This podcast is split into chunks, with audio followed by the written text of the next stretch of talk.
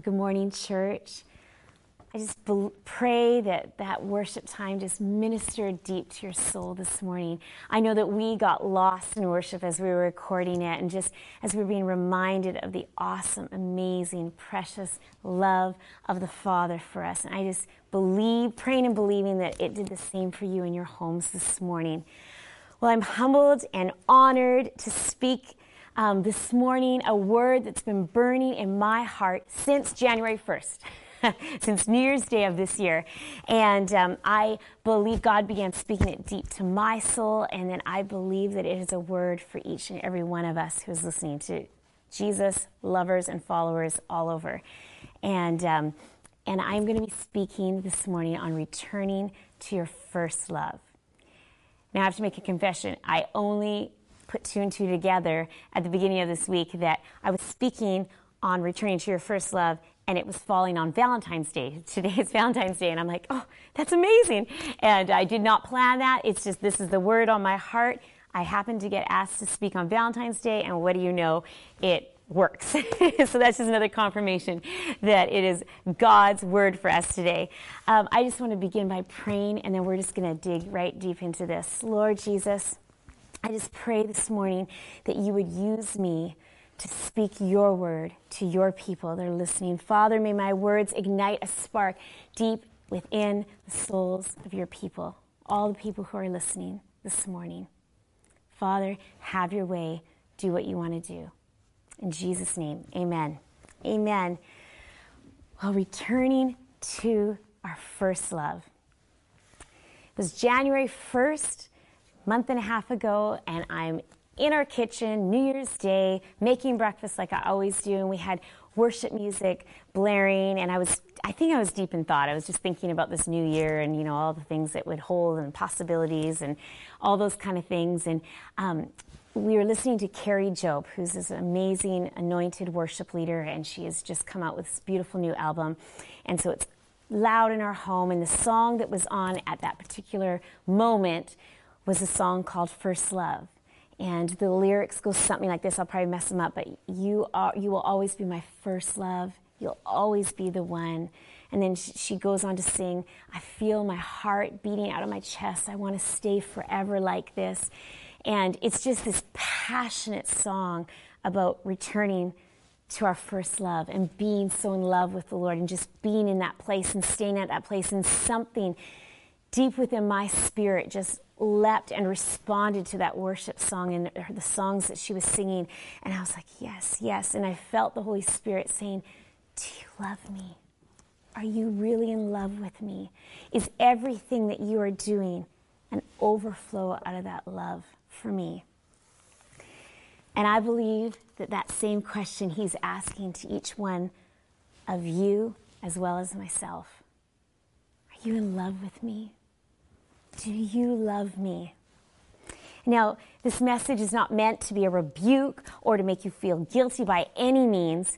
This is just a message that I feel the Holy Spirit is asking me to speak to you in this question. It's like a tender warning to our hearts and our souls to return to our first love, to, our, to return to Jesus and the simplicity of just being in love with Him not for what he can do for us, not of what we can ask of him, but just in love with Jesus. I want us to look deeper into this, and I want us to go to Revelation, um, Revelation chapter 2, and it actually talks about this very thing, returning to your first love. And Revelation is written by the Apostle John, and it is based on a vision and a revelation that Jesus gives to him. And it, this is a letter, this book is a letter to seven churches and based on this vision from Jesus that John has received. Now, it addresses some shortcomings and challenges that the church is facing in this day when this is written, and it's also commending the church for the good that it has done and is doing. And these themes can still be applicable to us today, so many years later, because that's what's so awesome about our Bible, right? It is living, it is active, and it is sharper than a 200 sword, and it can speak to us today, even though it was written many, many years ago. And that's why I love the Word of God so much. Now, um, I'm going to start in chapter 2. And again, this is Jesus speaking, and John is recording this and writing this. And in particular, chapter 2, he is writing to the church of Ephesus.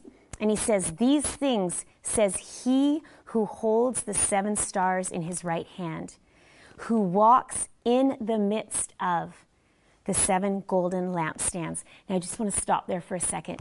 The seven golden lampstands are believed to be the seven, to represent seven churches that he's uh, writing to. And Jesus is saying he walks in the midst of those churches. And I just think that's such a cool, I just, whenever something like that sticks out to me in a reading, I'm like, yes, he's here. He's with us. People, he is with us, church. He is in our midst. Where two or three are gathered, there he is in the midst. And then he goes on to commend the church. In, in verse 2, he says, I know your works, your labor, your patience, that you cannot bear those who are evil. And you have tested those who say they are apostles and are not, and have found them liars. And you have persevered and have patience, and have labored for my name's sake, and have not become weary. Verse 4 Nevertheless, I have this against you that you have left your first love.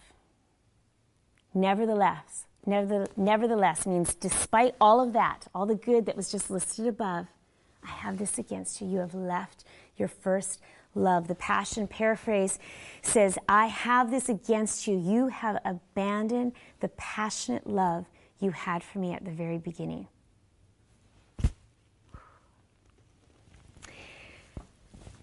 Chapter 2, Revelation, verse 2, Jesus is commanding this church. You're a healthy church. You are doing great things. You have programs, you have services, you have, you have patience and a steadfast endurance. You have not become weary in doing good. This is a good church doing good things, and Jesus is recognizing that. But one thing, he says, you're lacking love. You're doing all the things, but you're lacking love. Has there not been sometimes this temptation to do a great deal for Christ, but not live a great deal with Christ? Charles Spurgeon asked that question many years ago.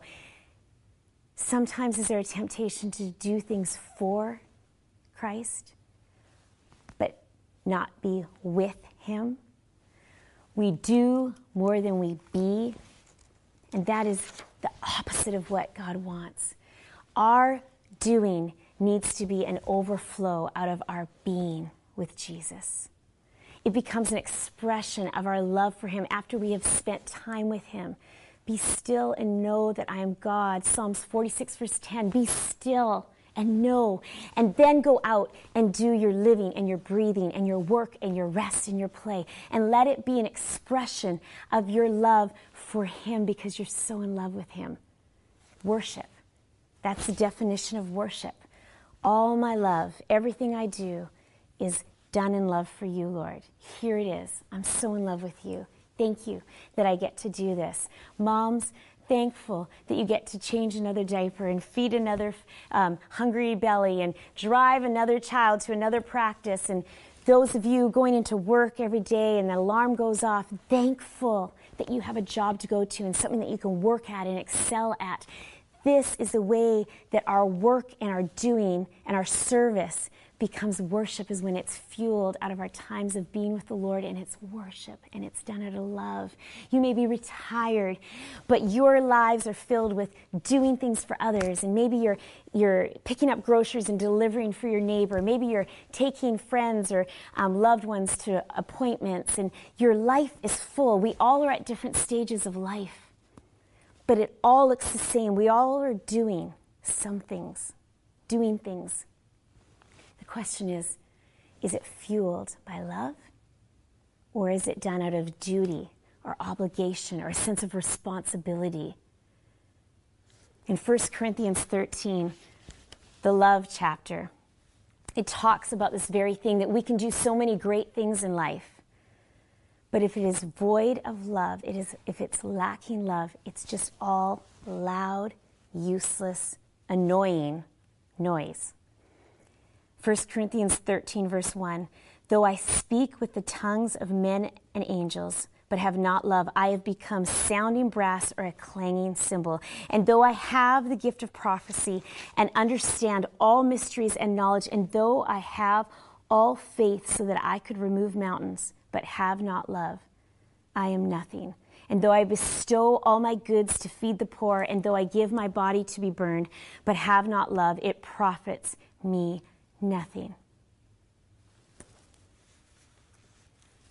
If we are doing things, all the things, but lacking love, it is nothing but noise, useless, annoying, loud noise, producing nothing. There's that tender warning. There's that tender calling out. Do you love him?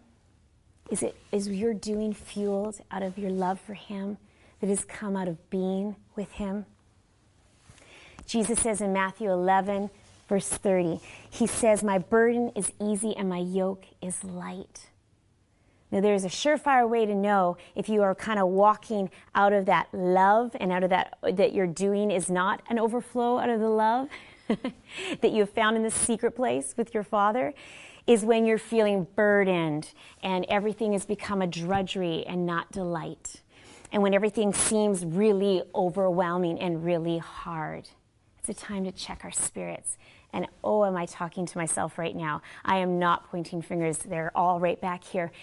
Am I in love with the Lord? Am I fueled by my love for Him in the secret place? And then my doing is fueled by that. Do you love Him? Do you love Him? The most important thing, Matthew 22, verse 37, Jesus says when he's asked by Pharisees, and he's, the Bible says he's tested, they're testing him.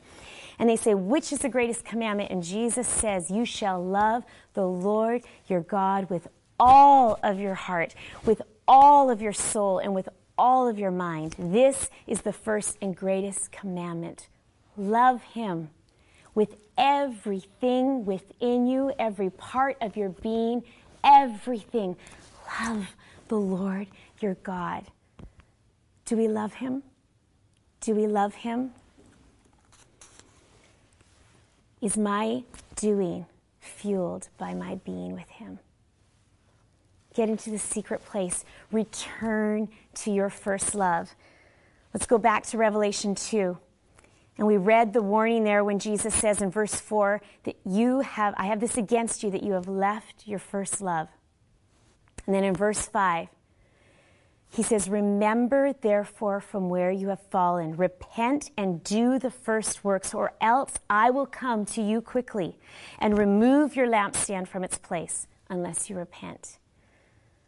I don't want to lose the sense of the presence of God in my life. I don't want Him to remove His presence because I have fallen away, because I have drifted. May that never be said of us. How do I return? How do you return to your first love if you are feeling the nudging of the Holy Spirit touching you this morning, tugging at your heart? And you're like, yes, I think I've been drifting. Yes, I have been drifting. Yes, I feel dry. I have lost my first love. How do I return? The Bible is very clear. Jesus is always so clear. It's not a guessing game with him. Verse 5, Revelation 2. Remember, therefore, from where you have fallen. Remember when you first discovered Jesus. Remember when you first fell in love with Him. Remember when you first encountered the life changing presence of God and the love of Jesus that washed away all your sins. Remember that time and that place. Bring back to remembrance, recall the goodness of the Lord and all the times in your life when He has been so good and so faithful. Refresh your memory if it's a little bit dull Remember when you first fell in love with Jesus. And then he says, repent. Repent. Oh, let us be people who are sorry. That we would come and humble ourselves and be sorry. That is repentance. And not just be sorry, but then work on changing our ways. We work at it. We have responsibility here people, it's not just, I'm sorry, God, and then keep on going. No, there is an active act that we need to do. We need to work out our salvation. We need to work at these things that are causing us to drift. We need to call ourselves back. We need to take responsibility, repent, and then work on changing. If you feel yourself drifting, if you felt yourself drifting in this season, if you feel yourself being becoming complacent, repent and then work at changing. Don't rely on somebody else. Don't think it has to be your leader's job to work out your salvation. No, no, no, that's not how it works. He, he will forgive you when you repent, but we have responsibility. What do we do? He says, do the first works. Do the first works. Act out the actions of love, and then you will begin to feel that emotion of love when you begin to do the things, those first things. Get into the Word. For some of you, that may mean dusting it off a little bit and start again. And then for some of us, it may mean just diving in a little bit more. Get into the Word of God. Pray Again, this looks different. We're all on different parts of the journey. For some of you, it may mean start again. Start talking to him. Talk to him on the car, on the road, on the way to work. Talk to him when you're cooking dinner. Talk to him when you're out for a walk. Talk to him, commune with him. And also for some of you, it may mean just get down on your knees more and cry out for more. Repent and cry out for more and talk with him. He says, Draw near to me, and I will draw near to you. Commune with your Father. Worship. Get back. The first works says, Get back to worship Him. I feel like sometimes I'm a broken record when I'm saying worship, but I tell you again turn on worship music. Fill your homes with worship. Let the presence of God invade your spaces. Fill your cars when you are driving back and forth. If you are a musician, pull out that instrument and start playing and start worshiping in all of its rawness and realness and maybe not sounding so great, worship Him.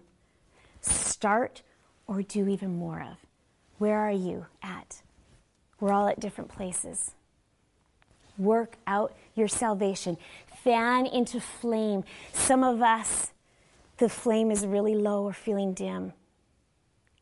I'm calling you to fan into flame. Do the things form the habits. We have so many great things now. We have apps on our phone um, of reading plans that we can do to kind of hold us accountable. We have alarms that we can set on watches and phones that can remind us to, oh, I need to pray. It's lunchtime. I'm going to pray. Oh, it's three o'clock. I'm going to pray. Do the things, work it out, do the hard work, and He promises He will come and He will draw near to you and He will blow on that small flame. But we have responsibility too. You and I have responsibility. Get close to Jesus, move closer to Jesus. Charles Spurgeon said, When first love departs, we begin to think that 10 minutes will do for prayer instead of the hour. And when we read a verse or two in the morning, whereas we used to read a portion, never used to go out into the world without getting some marrow and fatness. And now the busyness has so increased that we must get into bed as soon as we can. We have not time to pray. You guys, Charles Spurgeon wrote this in the 1800s. I read the sermon that he wrote in the 1800s, a sermon about this very passage that I'm speaking on today from Revelation 2, returning to your first love. And I was so caught up in the amazingness that the Word of God was being preached. This was still a message that needed to be taught so many years ago. Well, I mean, John wrote it. so many years ago. And now, this many years in 2021, we are still coming back, and God is calling us and speaking to us. Has it just become 10 minutes? Well, that'll do. 10 minutes, quick prayer, when it used to be longer. Oh, when I'll get my scripture for the day, when it used to be a portion of scripture giving you life. Have we drifted? Have we come away? He's calling us back. Return to your first love. It's a call to search our hearts. Have we left our first love? Have we become lukewarm in our relationship with Jesus? And in this year, I know, I will admit, I know you guys, it has been so hard to not be distracted, to not grow apathetic, to not lose our passion and grow dry and stale in our relationship with the Lord because there's no meeting together. We can't gather right now. There's no corporate worship times. There's no physical place to show up to, to hold yourself accountable, to show up every Sunday morning or to a small Bible study group that things that we relied on in the past to, to feed our relationship with the Lord. Now, those are amazing things, and I cannot wait till they're all back in place.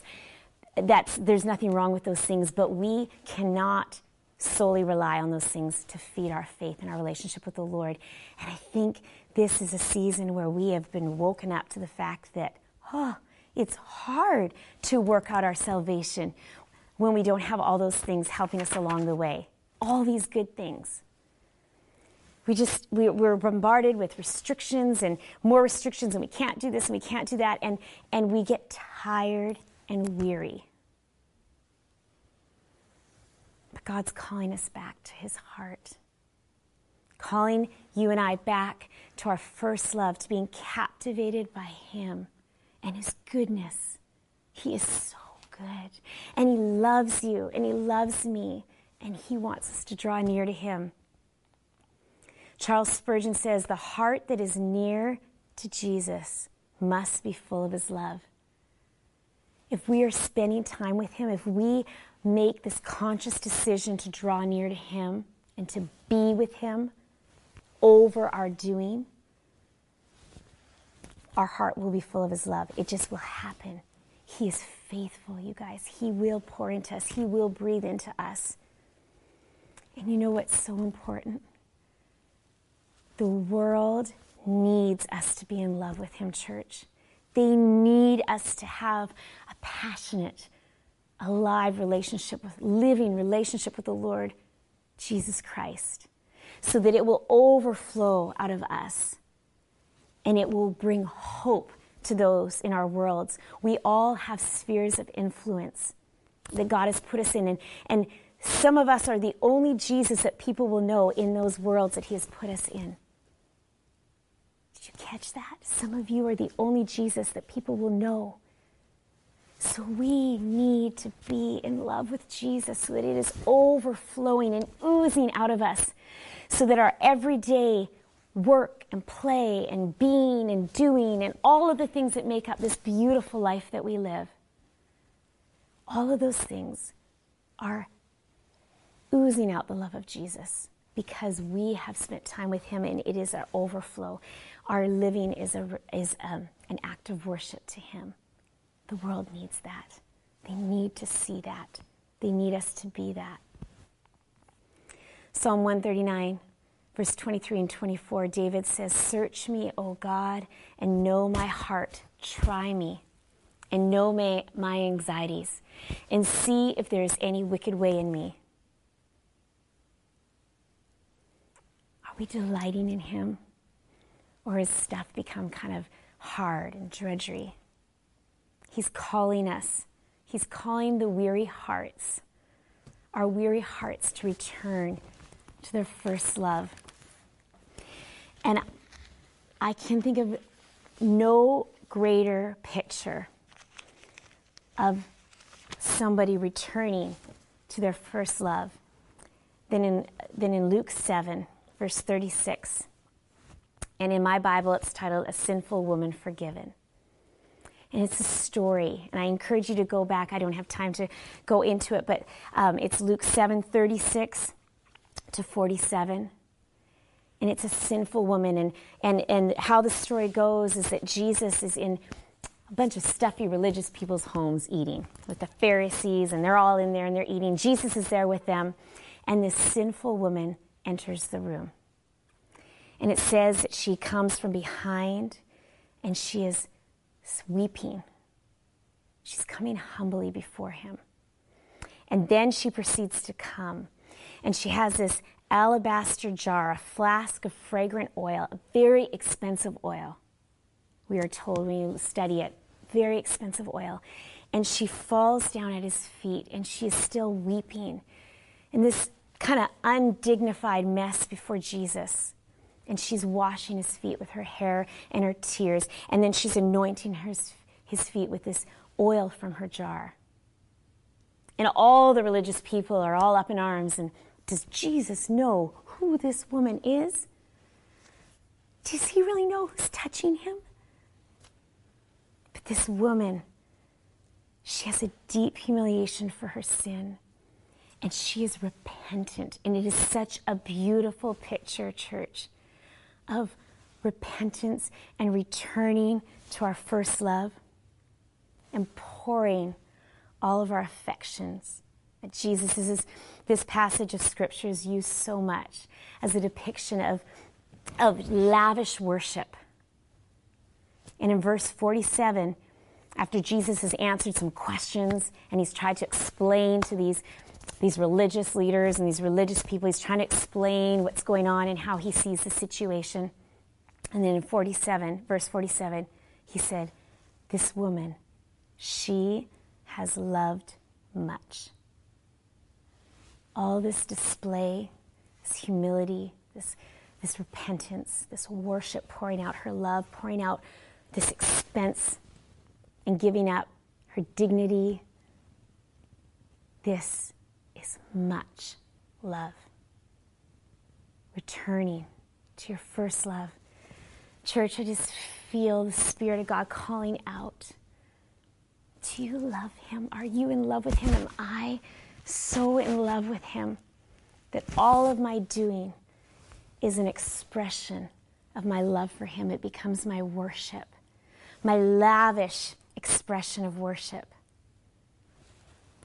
Come back. May it not be said of us that we have left our first love. But no, we will be a people that remember the goodness of God Remember his faithfulness. Remember how it felt to fall in love with him and bring ourselves constantly back to that place. There's responsibility. Repent. Repent. Come humbly before him, like this woman before Jesus, and repent of your ways, of your drifting.